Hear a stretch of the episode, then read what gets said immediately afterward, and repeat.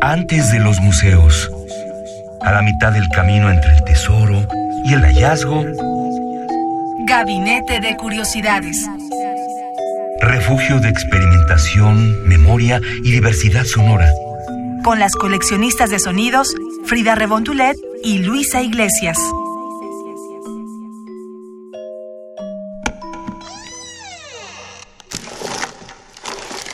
De archivo.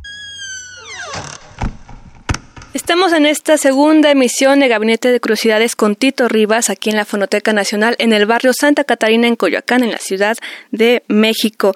Tito Rivas es artista e investigador sonoro, ha sido dos veces, en dos ocasiones ganador del premio de la Bienal Internacional de Radio, ha sido miembro fundador de la Fonoteca Nacional en 2005 y bueno, tiene ocho años la Fonoteca Nacional que tiene sus puertas abiertas al público, ustedes pueden venir a escuchar audios tan antiguos como, como recientes también.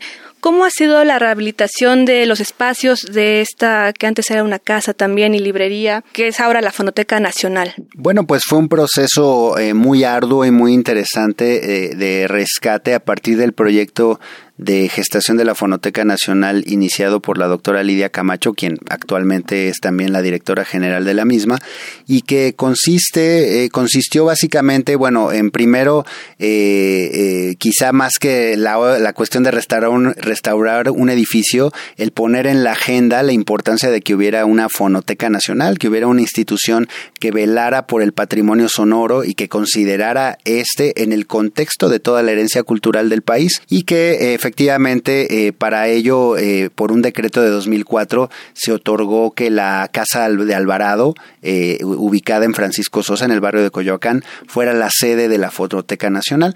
Una casa del siglo XVIII muy bonita que, que ha sido habitada por diferentes personalidades. Y bueno entre las más notables el poeta Octavio Paz que aquí en esta fonoteca vivió el último año de su vida y de hecho aquí murió y que fue rescatada en el sentido de, de hacer una recuperación de sus cualidades arquitectónicas y también readaptada para que pudiera albergar un edificio de preservación y todos los implementos tecnológicos que hoy permiten que tengamos una fonoteca nacional que es considerada una de las más avanzadas de su tipo en América Latina y en el mundo. En la primera entrega de esta entrevista, Tito, hablamos sobre la cultura de la escucha. Aquí la Fonoteca Nacional, ¿cómo lo promueve, cómo lo ejerce? Tenemos círculos, así como hay círculos de lectura, tenemos círculos de escucha aquí. Para la Fonoteca Nacional eh, por supuesto, su misión más importante es la de conservar, preservar y difundir el patrimonio sonoro. Pero justamente en atención a, ese, a esa misión, el rubro que dice difusión del patrimonio sonoro nos obliga a diseñar estrategias y pensar en formas de acercar a la gente al archivo de sonidos. La grabación es una forma de congelar una energía y la reproducción es una forma de liberarla de nuevo. Entonces es importante que los audios que están en esta fonoteca se reproduzcan y eh, también en el sentido de diseminarse, ¿no? De cuando alguien lo reproduce también se forma ese sonido en la mente de otra persona, se, se duplica, eh, nace, ¿no? Un, una nueva imagen sonora. Eh, sesiones de escucha dirigida, efectivamente, como tú mencionas, un concepto que fue creado aquí para hacer venir a la gente y es que nosotros decíamos, bueno, pues si, si uno va a la cineteca a ver películas, ¿por qué no va a ir a la fonoteca a escuchar grabaciones? Pero también, por supuesto, actividades de otro tipo artísticas que promueven la experimentación sonora y la audición consciente, como son conciertos, charlas, talleres, eh, actividades, actividades de sensibilización para niños, para jóvenes, círculos o, sesiones de apreciación sonora o musical para personas mayores. Y todo eso en torno al este gran fenómeno, esta gran fiesta que es eh, tenemos en México una riqueza sonora cultural muy importante en donde podríamos decir que somos potencia y que hay que justamente desperdigar y, y hacer notar a, a, más mexicanos que esta riqueza eh, nos pertenece y que somos parte de ella, ¿no? En ese sentido también de abrir los oídos, de escuchar lo que nos rodea y también de apropiarse del espacio público, es que tienen sus caminatas sonoras, donde la gente puede venir y conocer a qué suena, qué es lo que, cuáles son estas huellas o marcas sonoras. Y cuéntanos más de ello, cómo se reúnen, son programadas eh, con mucha antelación, eh, quiénes son los que vienen más gente foránea de otras colonias, de otros estados incluso, o mismos colonos. Bueno, las caminatas sonoras eh, fue una metodología que nosotros eh, eh, tomamos de la artista alemano-canadiense, bueno, alemana Hildegard Westerkamp. Generó esta dinámica de, de hacer una caminata con el fin de reconocer el entorno sonoro. Son caminatas en donde nos desplazamos completamente en silencio y con una previa charla de sensibilización, justamente activando el sentido de la escucha para percibir todo aquello que de manera cotidiana normalmente no nos damos cuenta y no percibimos. Y son muy efectivas, a la gente le, gusta mucho porque además de que te permite hacer un poco de ejercicio, caminar, eh, eh, como tú bien dices, este destapa eh, los oídos y te permite conocer lugares que a lo mejor ya conocías, pero no desde, desde la perspectiva aural, desde la perspectiva de los sonidos.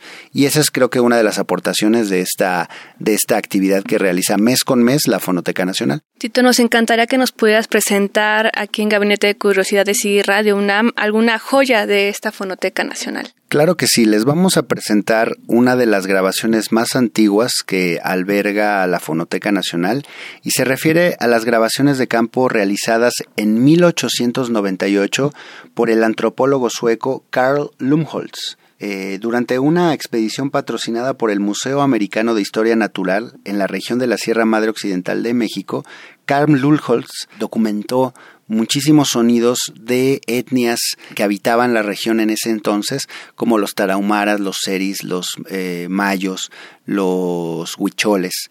Y entonces ahora vamos a escuchar una grabación realizada en un cilindro de surco grueso, un cilindro grabado a 120 revoluciones por minuto y que eh, documenta eh, cantos de los tarahumaras.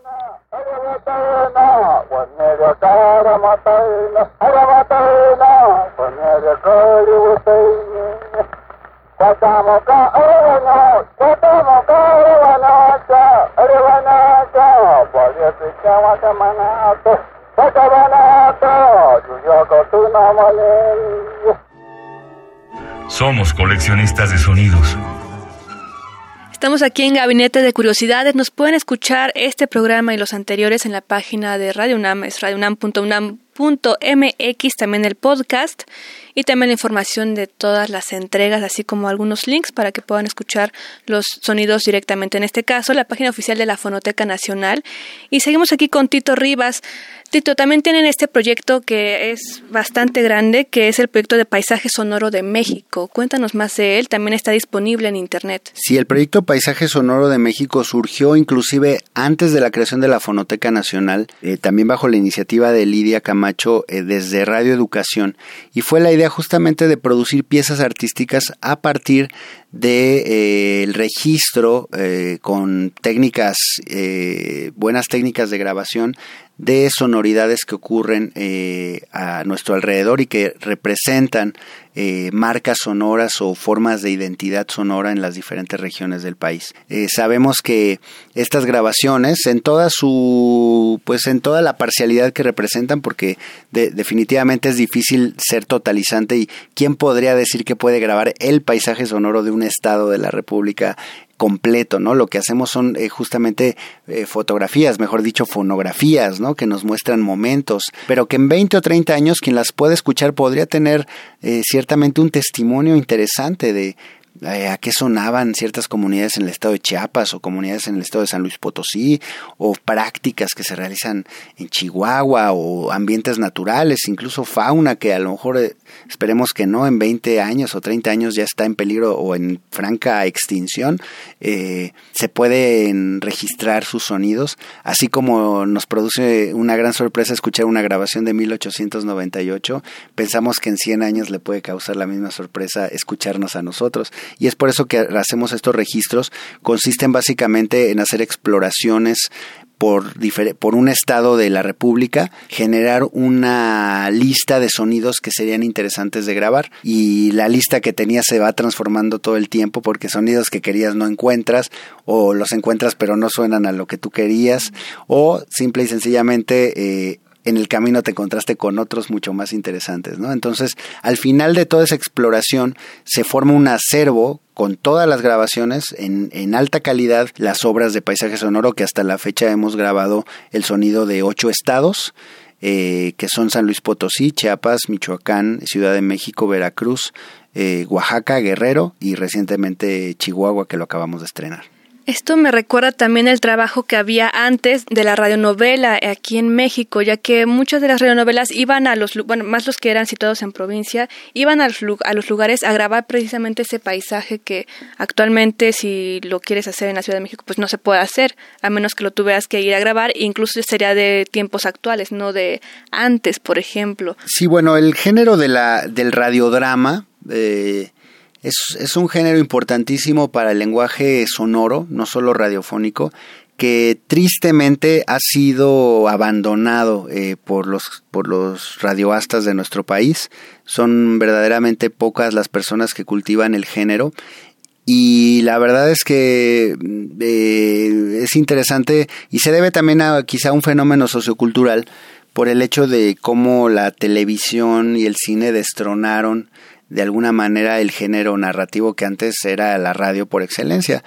Pero más allá de, de nostalgias, eh, que siempre es muy lindo, por supuesto, claro, detectar, y por eso les voy a poner un audio viejito, de cómo las eh, radionovelas integraban a las familias y generaban justamente que las familias se sentaran en torno a una bocina a escuchar, cosa que hoy eh, sucede quizá ya de una manera mucho Mm, mucho más esporádica o, no sucede, eh, eh, se trata justamente de, pensar cómo eh, con sonidos se pueden contar historias de una manera fascinante, como una muy pequeña muestra de, del, del, acervo de radiodrama que existe en la Fonoteca Nacional. Vamos a escuchar un fragmento de El Ahorcado, que perteneció a la serie Teatro de la Universidad, justamente producido en esta radiodifusora Radio UNAM el 2 de julio de 1969 y que estuvo bajo la dirección artística de Oscar Chávez. Un coronel al regresar de cazar le confiesa a una mujer quien trabaja para él algunos secretos de su vida, entre ellos el secreto y la leyenda del ahorcado. Así que tranquilízate. No perderás tu puesto de amo de llaves a consecuencia de la muerte por asfixia de tu amo, ¿eh? ¿No te complace esto? ¿O ya empiezas a desear marcharte? Siento haber dormido tan profundamente, pero ¿cómo podía suponer... ¿Y dónde está Sigrid y Elin? En la aldea. Están en la fiesta de cumpleaños. Usted ya lo sabía, coronel. Magnífico, espléndido. Pago dos sirvientes. Y cuando quiero entrar a mi propia casa no lo puedo hacer, porque las mozas se van de fiesta. Usted mismo les dio licencia, coronel. Esta misma noche dormiría usted en la casa del juez, en Stafansnas. ¿Eso fue lo que dijo usted al marcharse de cacería?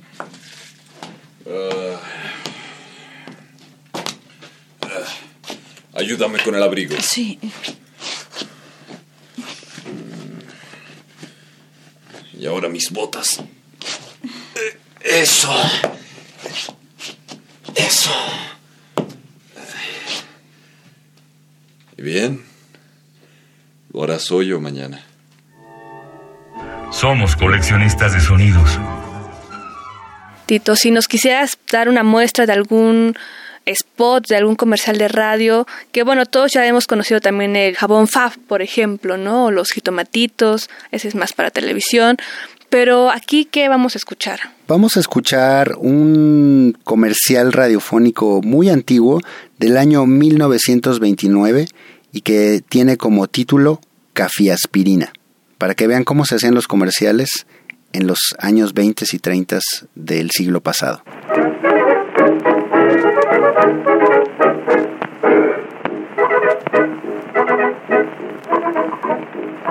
El pobre señor Don Pancho tiene dolor de cabeza no puede salir del rancho porque es muy grande el dolor. Su cara pálida y mucha parece la de un cadáver, pero recuerda su angustia lo que le diera un doctor. Ah, sienten los reflejos de lo que le pasa, los animales de su propiedad y por medicina le aconsejan todos la café aspirina con vivacidad. Gabinete de Curiosidades. Estamos cerrando esta entrevista con Tito Rivas. Por favor, danos los medios oficiales de la Fonoteca Nacional, la página de internet. Pueden visitar la página de la Fonoteca Nacional en www.fonotecanacional.gov.mx o con que pongan Fonoteca o Fonoteca Nacional en Google, es la primera entrada que les aparece. Y las redes sociales son Facebook, Fonoteca Nacional México y en Twitter, arroba Fonoteca.